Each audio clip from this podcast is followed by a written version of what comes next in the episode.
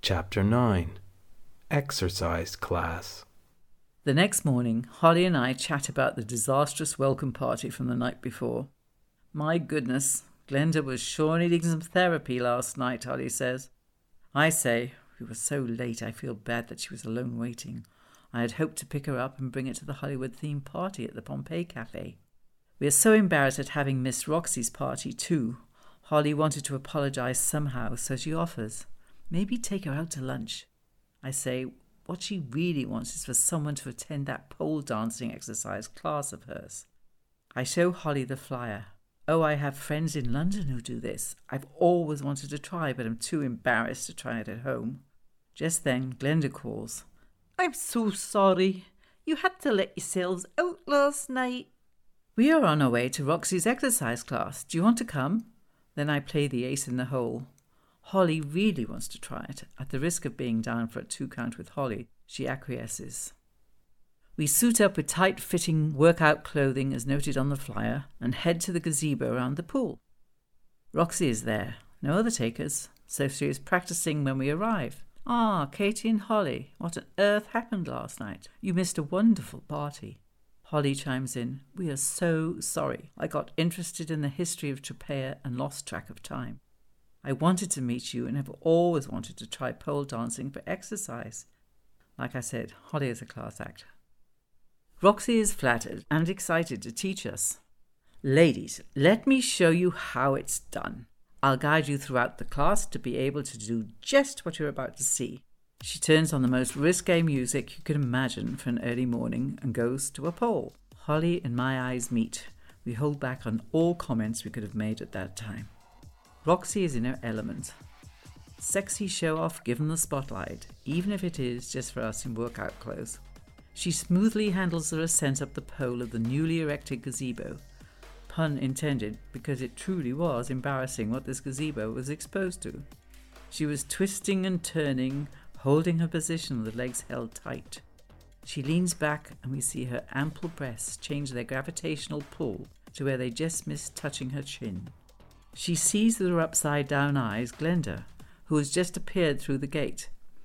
Glenda is dressed in a bright pink spandex leotard that she had held since the 80s, her hair in a band and glittering bronze tights on her legs. A sight to behold. She watches Roxy as she approaches. Roxy dismounts and turns off the music.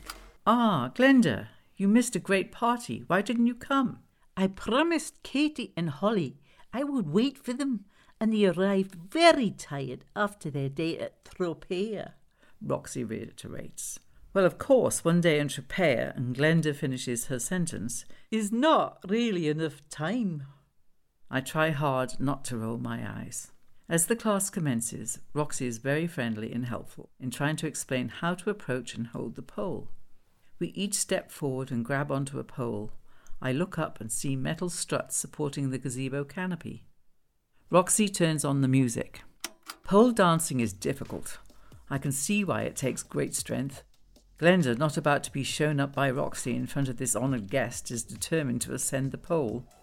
She tries but cannot get the right grip. She tries again, but still not.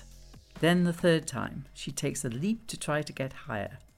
At which point, the pole comes out of place, leaning forward. With Glenda hanging on, the canvas canopy starts to rip as if in slow motion, the whole of the gazebo lunges. Holly and I jump free. Paralyzed with surprise, we see the gazebo slide with a great forward thrust with Glenda at the base of a pole, whilst the canopy falls down over her head and the pole crashes to the ground. We all immediately try to free Glenda whilst trying to control our laughter. A dishevelled Glenda crawls from under the canopy, as mad as a raging bull. She staggers to her feet and storms off, shouting at Roxy every imaginable expletive involving her in her stupid idea. Roxy looks at her straight faced. Who'll fix the gazebo? We all explode into laughter. Over the next three days, there is no ability for pretense with Holly. She had seen the oasis of the gods in all its glory. These two competing divas, the collapsing canopy and the drive through Zombieland, said it all. We sat at the table on my back patio until the wee hours that night. We drank locale wine and ate the freshest seafood from the area.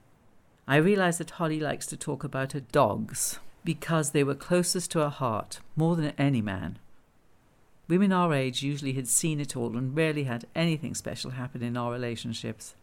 Holly asked, Met any men here worth talking about? I laughed. Ha! The locals here are businessmen mostly from the same family, if you catch my drift. Not that I minded them noticing me when I walked through town. Most people thought I was brought in by some powerful businessman in the town anyway, and I didn't completely mind the illusion. I love adventure and adventurous people. Holly was a powerful woman with the ability to have films greenlit. She travelled the world meeting interesting and creative people. When she got home, it was special just to be adored by her dogs, each to their own, but I was ripe for a new adventure. The drive back to the airport was bittersweet. To see my life through her eyes gave me a new lease to make something special of my time here. This place was challenging me, somehow outside of the film projects that had been challenging me in the past. I could see that I was changing. I wondered what was in store, but felt refreshed to face it. Like the Italians at the airport, we hugged goodbye. Well, I know that much had changed, so far anyway.